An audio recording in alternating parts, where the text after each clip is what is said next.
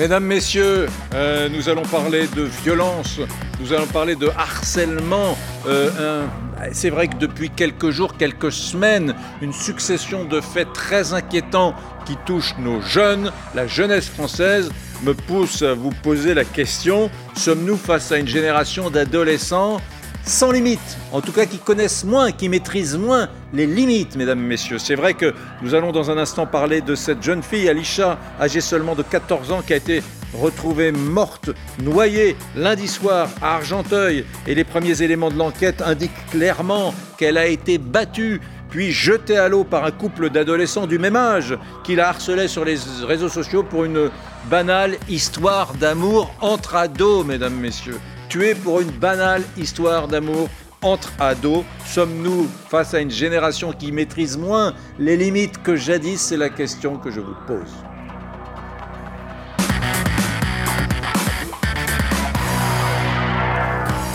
Sans plus attendre, je vais me tourner vers euh, Marie Belot, notre journaliste police-justice et LCI TF1. Marie, la piste du harcèlement scolaire se précise depuis quelques heures. Oui, il faut dire que l'enquête n'en est qu'à son début, elle est toujours en cours et des vérifications sont encore en train d'être faites. Mais voilà ce qui ressort des différents témoignages. Devant le lycée, des jeunes expliquent en effet que la victime aurait été harcelée, insultée sur Internet, que son compte Snapchat, un réseau social très prisé des jeunes, aurait été piraté et des élèves racontent que des photos d'elle, intimes, probablement dénudées, euh, ont alors circulé sur les réseaux sociaux. Selon la mère de la victime, sa fille était inquiète, elle lui avait confié qu'elle faisait l'objet de menaces de mort de la part de ce couple. Une bagarre aurait même éclaté euh, entre les deux filles avant les vacances scolaires dans l'enceinte euh, du lycée. Un conseil de discipline euh, de l'établissement scolaire devait d'ailleurs avoir lieu cette semaine au sujet de toute cette histoire. Pour la mère du jeune garçon qui est en garde à vue, tout cela pourrait avoir pour origine, vous l'avez dit, une histoire de jalousie, une histoire de rivalité amoureuse, un différent entre les deux filles pour le même jeune homme. C'est une piste qu'étudient euh, en ce moment les enquêteurs. La PJ de Sergi qui continue à l'heure actuelle d'interroger les suspects sur les circonstances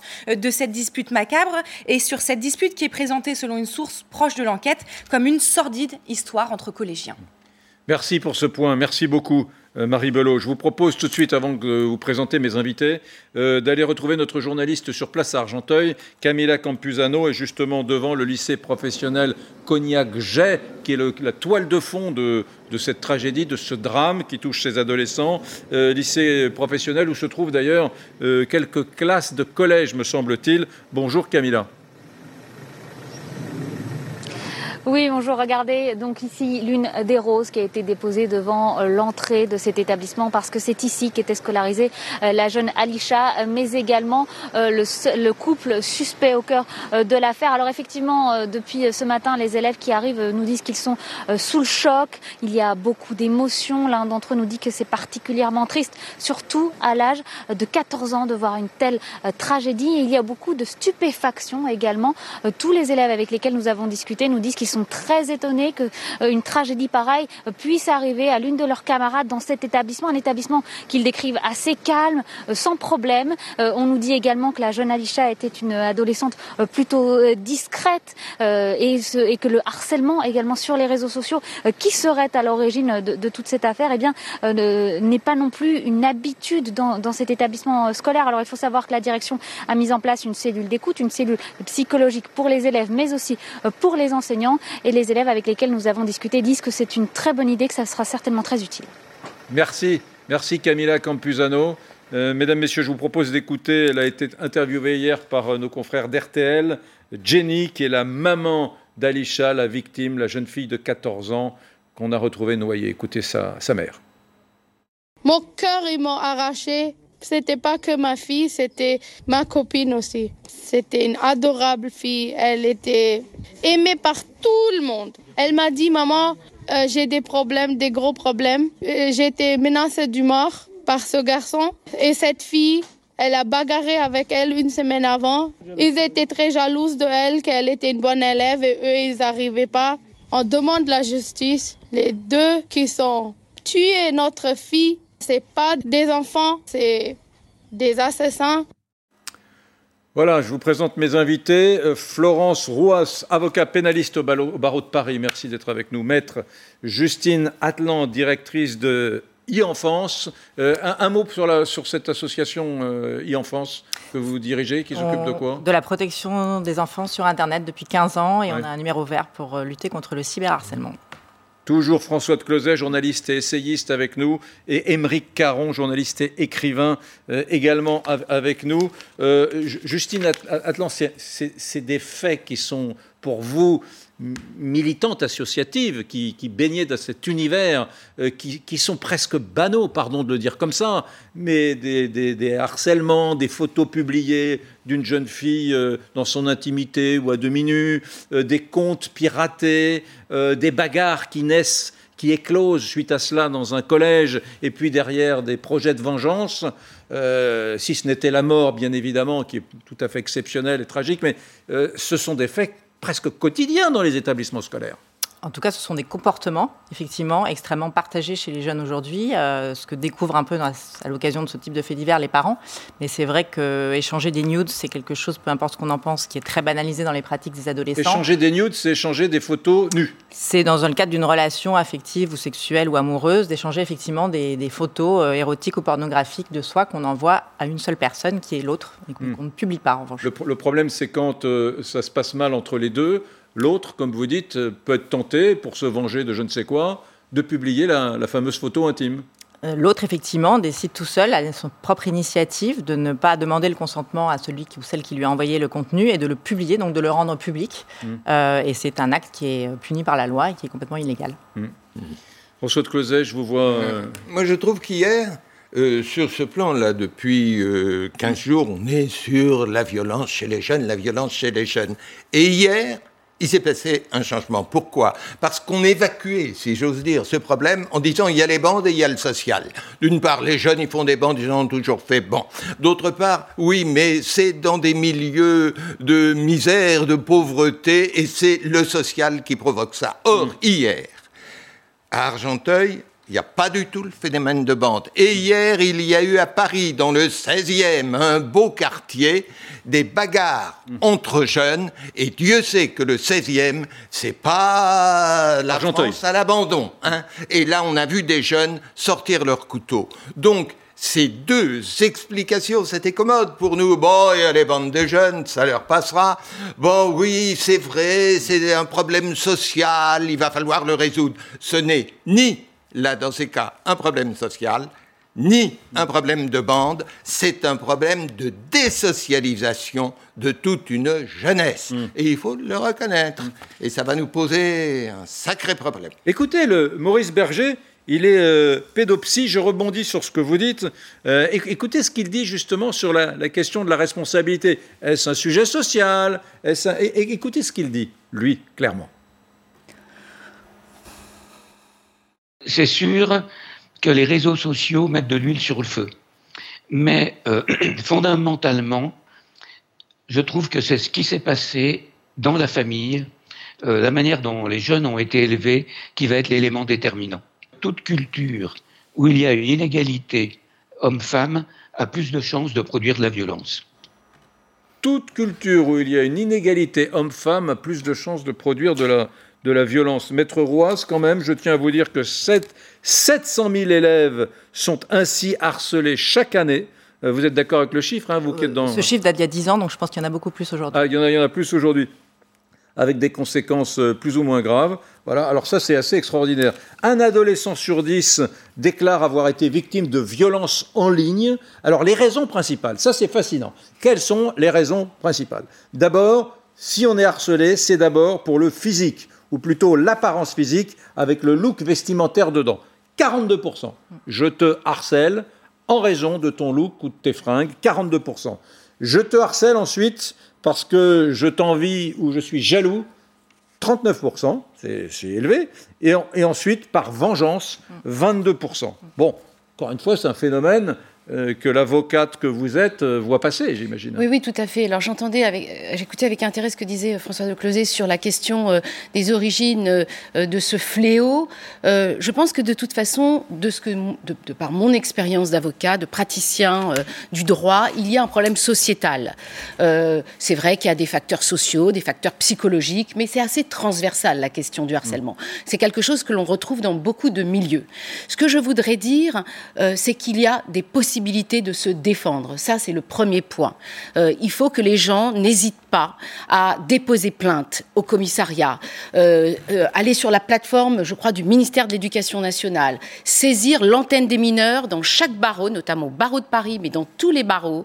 Il y a une antenne des mineurs. Je fais partie de l'antenne des mineurs du barreau de Paris, donc j'en parle en connaissance de cause. Il y a un numéro, il y a des permanences, des, des avocats dédiés, formés pour la jeunesse, pour défendre les mineurs sont là pour écouter les jeunes, leurs parents, les difficultés auxquelles ils sont confrontés. Euh, ce qu'il faut savoir, c'est que, comme vous le disiez tout à l'heure, Éric Brunet, nous avons aujourd'hui, de façon assez exceptionnelle, une violence qui est allée à son paroxysme, puisqu'aujourd'hui, euh, ça a conduit à la mort d'une jeune fille. Il ne faut donc rien minimiser. Il ne faut rien prendre à la légère, il faut informer. Alors, c'est vrai aussi que ce que je constate dans ma pratique, c'est que malheureusement, les, et, je ne jette pas l'opprobre, mais j'attire l'attention, les directeurs d'établissement ne sont pas assez attentifs ne réagissent pas forcément assez rapidement et en amont devraient beaucoup plus faire des formations rassemblées. J'ai eu un cas dernièrement de harcèlement euh, dans une grande école. Euh, je ne comprends pas pourquoi le directeur d'établissement ne, réunit pas la communauté des élèves en disant voilà, il s'est passé ça, et, avoir, un, si vous voulez, un pouvoir didactique, pédagogique, parce que c'est important d'expliquer aux enfants, aux élèves, quel que soit le niveau, quel que soit le milieu social, ce qui se passe et les conséquences. Justine, attendez, attendez, attendez, Justine Atlan, parce que est-ce que vous, qui êtes vraiment l'associative autour de cette table, est-ce que ce que dit à l'instant Maître Rouas est toujours vrai? Parce que j'ai quand même le sentiment, moi mes enfants sont scolarisés, euh, ils m'expliquent assez régulièrement que il y a des informations sur le harcèlement, il y a des représentants d'associations qui passent dans les établissements scolaires pour leur parler de harcèlement. Est-ce qu'aujourd'hui, les principaux, les patrons, les boss dans les établissements scolaires continuent à faire comme dans les années 80 euh, Je ne connais pas le sujet. Alors, d'abord, il y a une culture à l'éducation nationale quand même qui est que de, de faire part d'un cas de harcèlement ou de violence dans un établissement est mal vu.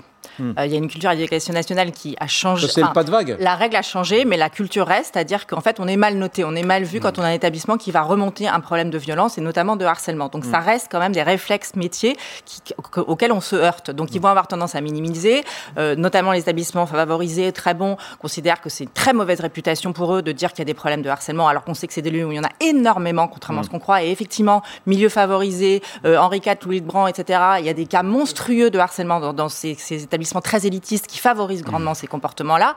Euh, L'éducation nationale a lancé un plan de lutte contre le harcèlement scolaire il y a dix ans, donc qui a mis un nom sur un phénomène qui évidemment préexiste parce que mm. c'est propre à la nature humaine et au groupe.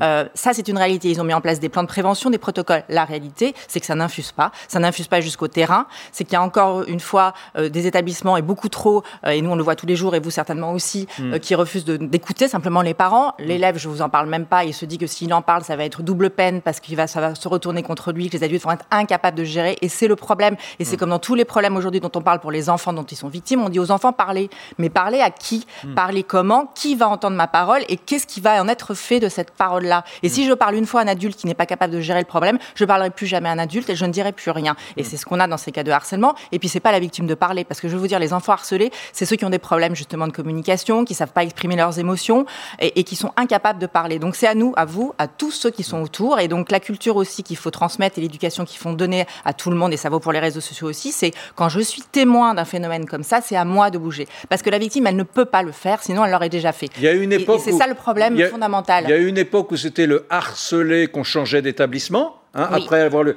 Maintenant, quand même, ça a changé. Moi, je vois dans les établissements où il y a mes enfants, c'est les harceleurs qui changent d'établissement. Oui, alors pas vraiment. Le discours a changé, mais la réalité, quand on est parent et qu'on veut que son enfant arrête de souffrir, c'est qu'on va très vite le changer d'établissement parce que sinon, ça va être trop long. Euh, attendez, attendez, attendez. Je voudrais euh, que nous soyons par Skype quelques instants avec Hugo Martinez. Justement, Hugo Martinez a été victime de harcèlement dans sa jeunesse. il a monté une association qui s'appelle Hugo. Hugo Martinez, bonjour. Bonjour, bonjour Monsieur Brunet. Est-ce que euh, vous, votre association, il vous arrive d'aller dans des établissements scolaires, parler de harcèlement? Bien sûr, nous, on est aussi bien sur la sensibilisation auprès des élèves qu'auprès des parents. On organise par exemple des soirées euh, débats, des échanges en début d'année, par exemple, avec les parents, et on accompagne également les victimes. Nous, en trois ans d'existence, on a accompagné plus de 107 000 familles ou victimes dans leur reconstruction, et encore aujourd'hui, on les accompagne. Donc oui, on est au contact du terrain. Nous, ce qu'on voit, c'est quoi? C'est qu'aujourd'hui, les élèves se sentent euh, finalement, euh, quand ils sont victimes de harcèlement scolaire, il y a une impunité finalement ils sont déjà pas reconnus au statut de victime. On pourra nous dire ce qu'on voudra. Finalement, euh, sur la question du délit de harcèlement scolaire, il n'existe pas aujourd'hui. Il y a une circonstance aggravante au niveau du délit de harcèlement moral, mais qui concerne la relation de harcèlement entre un adulte et un autre, avec une circonstance aggravante qui dit que quand il s'agit d'un mineur de moins de 15 ans, il y a une circonstance aggravante. Mais on le sait bien, c'est pas du tout la même chose que du harcèlement à l'école. Du harcèlement à l'école, c'est une dynamique de groupe. Alors, bien sûr, menée et dirigée par euh, un, deux ou trois ou peut-être plus de, leaders face à une victime, alors que le harcèlement moral, il s'agit d'un individu à un autre. Hmm. Donc, l'objectif avec la création de ce délit de harcèlement scolaire pour lequel nous militons et nous luttons, hmm. c'est finalement d'abord de, reconnaître le statut de victime, de lui permettre d'avoir accès à des soins thérapeutiques. Aujourd'hui, pour un bon accompagnement thérapeutique, c'est entre 450 et 550 euros de soins de professionnels de santé, psychologues, diététiciens, etc. C'est pas quelque chose que toutes les familles peuvent se permettre. Et face à ça, c'est aussi d'aider les élèves euh, finalement intimidateurs, agresseurs, harceleurs, déjà à prendre conscience de leurs actes, et aussi à les aider à se reconstruire sur le droit chemin. Finalement, qu'est-ce qui se passe? Ce sont des élèves qui, dans 9 cas sur 10, ont soit été anciennes victimes de harcèlement scolaire, soit ont eux-mêmes un complexe physique à cacher. Donc notre rôle, et à travers ce délit de harcèlement scolaire, c'est de leur faire prendre conscience qu'il y a d'autres outils que la violence pour exprimer leur mal-être, et que ça peut être une passion artistique, une passion sportive. Hugo Martinez, sont les, quelle est la raison principale, la numéro un, pour lesquelles les, enfants, les jeunes, les ados que vous voyez sont harcelés C'est quoi C'est Vous corroborez ce que je disais tout à l'heure, les statistiques, c'est-à-dire c'est le look vestimentaire, l'apparence physique, euh, c'est ça la première raison euh, Je sais pas, on peut tout imaginer, nous qui sommes adultes, hein, euh, ça peut être n'importe quoi. Vous savez, je vais aller plus loin que ça. Depuis septembre, où les élèves sont retournés en cours, on voit apparaître même des débuts de harcèlement pour des situations par rapport à une différence de couleur ou de matière d'un masque. Vous voyez? En fait, il n'y a pas de, en fait, il a plus de limite. Toute différence, quelle qu'elle soit, justifie aujourd'hui un harcèlement à l'école. Mmh. Sauf qu'aujourd'hui, le problème, c'est que notre République envoie dans les cours de récréation des jeunes euh, finalement eh bien, au suicide ou à la, fin de leur vie. Et je trouve ça désolant d'aujourd'hui de voir qu'on arrive à des situations comme celle qui s'est déroulée avant-hier soir. C'est complètement dingue, vous parlez de détails. Des gens qui se harcèlent pour la couleur d'un masque, effectivement. Et, alors, il y, a, un sujet très central, c'est celui, Émeric Caron, des, likes.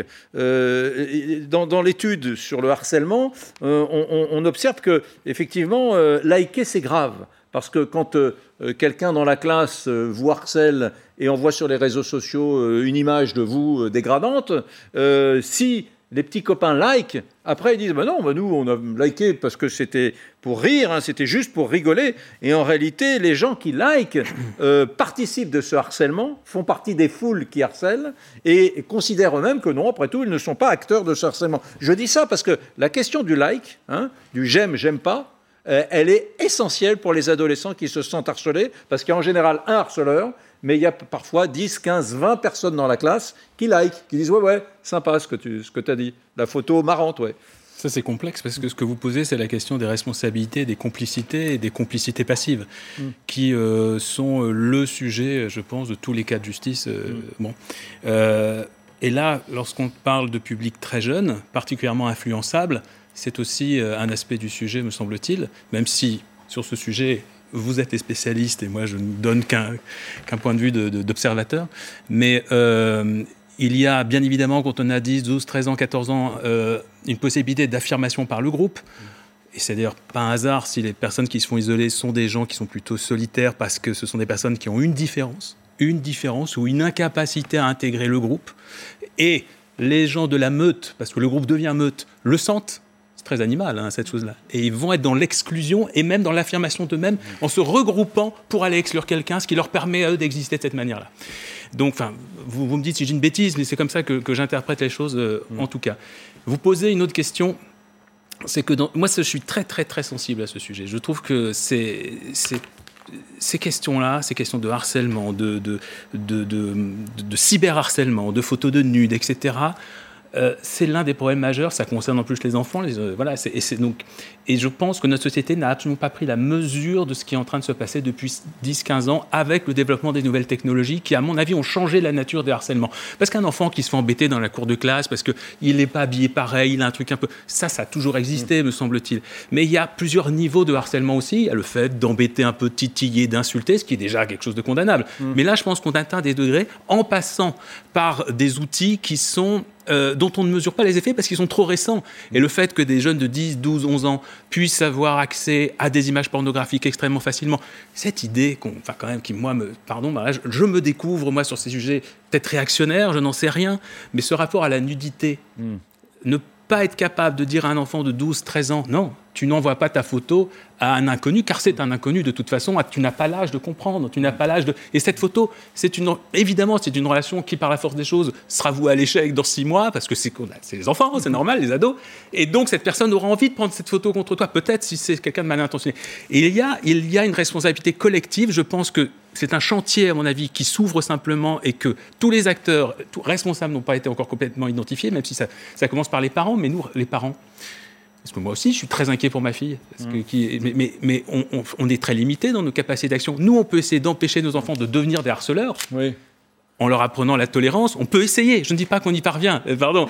mais qu'est-ce qu'on fait quand, euh, pour mesurer ce qui va se passer ensuite dans la cour d'école Et donc, on est assez démunis. Je pense qu'il y a les parents, les fréquentations, les pouvoirs publics, Mmh. Mmh. tous ceux qui sont amenés à, entourer ces enfants à un moment ou à un autre, donc effectivement les profs, etc. Et je pense en effet qu'en ce moment, il y, a, un grand vide, je ne sais pas. Je, voudrais vous faire entendre, parce qu'il y, y, a le désarroi des familles de harcelés, qui est terrible, terrible. Et puis il y a aussi, peut-être moins terrible, enfin terrible aussi, le désarroi des familles de harceleurs. Alors là, toute proportion gardée, je voudrais vous faire écouter la maman, elle a réagi de, du jeune homme qui faisait partie du duo, qui a tué euh, Alisha, 14 ans, à Argenteuil. Elle s'appelle Nathalie. Ben, elle avait un gamin qui était un geek, qui restait à la maison, qui était un ado, qui aimait, voilà, qui n'a qui a jamais eu de problème judiciaire. Et cette maman, ben, elle a été livrée à la police et elle se retrouve aussi avec ce sujet à la maison. Pas simple non plus. Hein. Il est sorti d'ici, il devait être 13h, 13h30. Ils sont revenus, ils sont, parce qu'il était sorti tout seul, mais quand il est revenu, il était avec Junie, sa copine. Et ils sont partis dans la chambre, mon fils s'est changé. Et quand il est sorti de la chambre, il m'a demandé si dans ma vie j'avais fait des grosses bêtises. J'ai dit oui, mais je lui ai demandé pourquoi il me demandait ça. C'est là où il m'a dit comme quoi qu'il avait tapé une petite.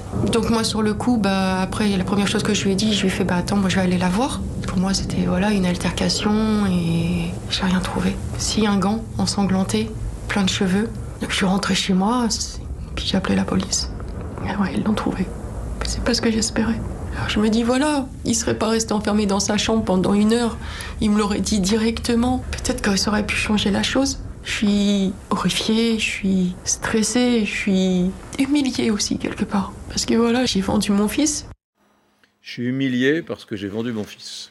Mais vous savez, à l'heure actuelle, je pense qu'on n'a pas pris la mesure et on ne sait pas ce qu'on doit faire avec euh, cette immersion des jeunes dans cet espace euh, virtuel.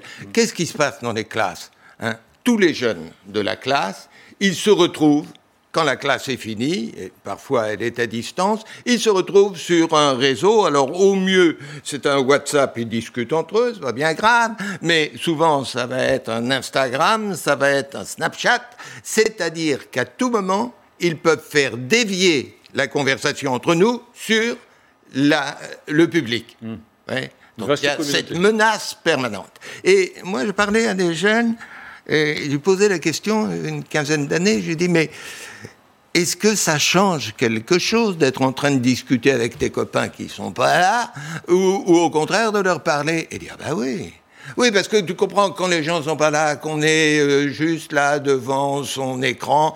Oh, on peut balancer des choses, hein, on peut y aller, mais on ne le dirait pas. si on avait les gens en face. C'est-à-dire que ce forum électronique qui double la classe est générateur de tension mm. et avec en plus le phénomène du like mm. qui fait que celui qui balance une vacherie, tiens, il y en a trois ou quatre qui comme ça, sans faire attention du bout des doigts, ont approuvé, etc. Et vous êtes dans un générateur de tension et on sait maintenant que mm. ça peut conduire au pire et on ne sait pas quoi faire parce que je vous rappelle, moi, je n'ai pas fait d'enquête sur l'histoire d'Argenteuil, j'ai lu ce qu'on a écrit, et dans ce qu'on a écrit, il y a une chose disant que la mère de la victime était allée avec sa fille voir le directeur en disant, voilà, elle est harcelée. Et, je ne sais pas si c'est vrai, je l'ai lu, la réponse c'est, ah, mais alors, il faut aller porter plainte. Mm. Est-ce que vous imaginez mm. que cette gamine va retourner dans sa classe en ayant porté plainte en justice contre deux élèves de la classe? Alors, maître, qu'est-ce qu'il faut dans ce cas-là? Répondre Parce que ça me paraît vraiment pas, si ça a été le cas, je n'ai pas fait l'enquête, ça me paraît vraiment pas la réponse adaptée. Il y a eu des exclusions temporaires hein, mm. des, deux, des deux futurs tueurs, de ces adolescents tueurs, je ne sais quelle formule utiliser, ils ont été euh, successivement exclus. D'abord lui, puis elle, parce qu'elle s'en est pris physiquement à, à Alisha, a été exclue également temporairement de l'établissement. Voilà. Et, et c'est vrai qu'on a dit aux parents d'Alisha d'aller porter plainte. Il faut une tolérance zéro il faut déposer plainte, il faut que l'établissement, et c'est de sa responsabilité, dépose plainte également, c'est-à-dire saisissent le procureur de la République et informent-le et signalent les faits au procureur de la République. Il y a une partie, vous savez, c'est comme dans tout, il y a une partie de préventif, d'éducatif, c'est-à-dire qu'il faut réunir cette jeunesse, il faut leur apprendre les choses, il faut éviter que euh, les agissements se traduisent par de la violence et pour cela mettre des mots sur des problématiques, ne pas mettre de tabou sur des sentiments, des ressentiments, expliquer ces faire des formations. Vous disiez, madame, que vous animez une association. Il faut organiser des formations au sein de tous les établissements, en règle générale, parce que même les RICS auxquels vous faisiez référence, Éric Brunet, euh, c'est aussi un, problème, ces affrontements entre bandes. Certes, ça a toujours existé, plus ou moins, mais là, on est quand même arrivé à une, une, une violence inouïe. Et la puis. La banalisation du couteau. La banalisation de la violence. J'ai mon couteau, tout le monde a son couteau. Mais c'est fou. Hmm. On n'est plus au Far West où tout le monde avait son oui, Mais là, on voit bien que c'est pas une histoire. Enfin, elle, elle a fait... Non, mais ce qui est intéressant, ce qui est intéressant, c'est euh, la violence comme mode de règlement des sujets. C'est ça, c'est que ce qui est commun aux bandes et à ce, fait divers terrible, c'est que finalement euh, l'étape de règlement ultime, la plus efficace, c'est la mort. Je suis pas sûr qu'on doit mélanger les La, première violence qui est dans cette affaire, euh, la première violence affaire, c'est pas le couteau, c'est pas. Il se trouve qu'elle est, est tombée, on verra si c'était volontaire ou pas, et qu'elle s'est noyée. la première violence qui a été faite à cette jeune fille, c'est de publier ces news. ça, c'est une violence inouïe. Il faut arrêter d'opposer le virtuel et le réel ça n'a rien de virtuel ce qui se passe sur Internet. Ça, c'est pas, c'est plus vrai, ce n'est pas vrai. C'est juste une dimension supplémentaire qui s'est rajoutée dans nos vies à tous, c'est le numérique. Mmh. Et tout ce qu'on vit est aussi numérique. Les adolescents, c'est vrai à 2000% pour eux. La violence inouïe qui a été faite à ces jeunes filles, c'est de publier des contenus intimes. Vous, moi, n'importe qui, c'est d'une violence inouïe quand même. Imaginez-vous qu'on sorte du, studio là et qu'on voit diffuser sur Twitter, sur Instagram, sur Facebook, peu importe quel réseau vous êtes, des contenus de vous érotique, pornographique que vous avez envoyé à quelqu'un dans une relation intime. Il y a de quoi se suicider, je vais vous dire. Cette jeune fille, quelque part, elle aurait peut-être pu se suicider fort de ça. C'est ça la violence. Il n'y a pas besoin de sortir un couteau aujourd'hui, et ça, ils le savent entre eux très bien, parce que la jeune fille qui, pour l'instant, est en garde à vue, euh, elle a été exclue parce qu'elle a continué à publier des nudes, alors qu'effectivement, elle n'aurait pas dû, parce que le petit copain a commencé à le faire, mais la jeune fille jalouse, elle a continué à le faire, et c'est pour ça notamment qu'elle a été exclue, elle. Donc l'établissement a pris conscience, effectivement, du fait que la violence, c'était vraiment cette publication de nudes. Donc il faut aussi comprendre ça. Il ne faut pas non plus culpabiliser les jeunes, je suis d'accord avec vous, des comportements pour nous parents qui sont extrêmement euh, compliqués. Mais aujourd'hui, les aider, c'est quand même les aider à se protéger dans leur pratique d'aujourd'hui. Donc nous, on leur dit, quand tu publies, quand envoies un news, n'envoie pas ton visage. Envoie si tu veux, mais n'envoie pas ton visage. Voilà, ça, se, protéger, c'est aussi faire ça. Pas les empêcher de le faire dans les, de façon pragmatique, je dirais. Merci Justine Atlan, vous restez avec nous. On va se poser la question comment faire lorsqu'on a un gamin qui a été victime de harcèlement? Attention, hein, plusieurs centaines de milliers, 700 000 par an. Et Justine Atlan nous disait à l'instant, c'est un vieux chiffre, la réalité est bien supérieure. Peut-on s'en sortir quand on est victime de harcèlement avec la violence qui vient d'être décrite à l'instant? Comment s'en sortir? Peut-on s'en sortir? On en parle dans un instant, à tout de suite.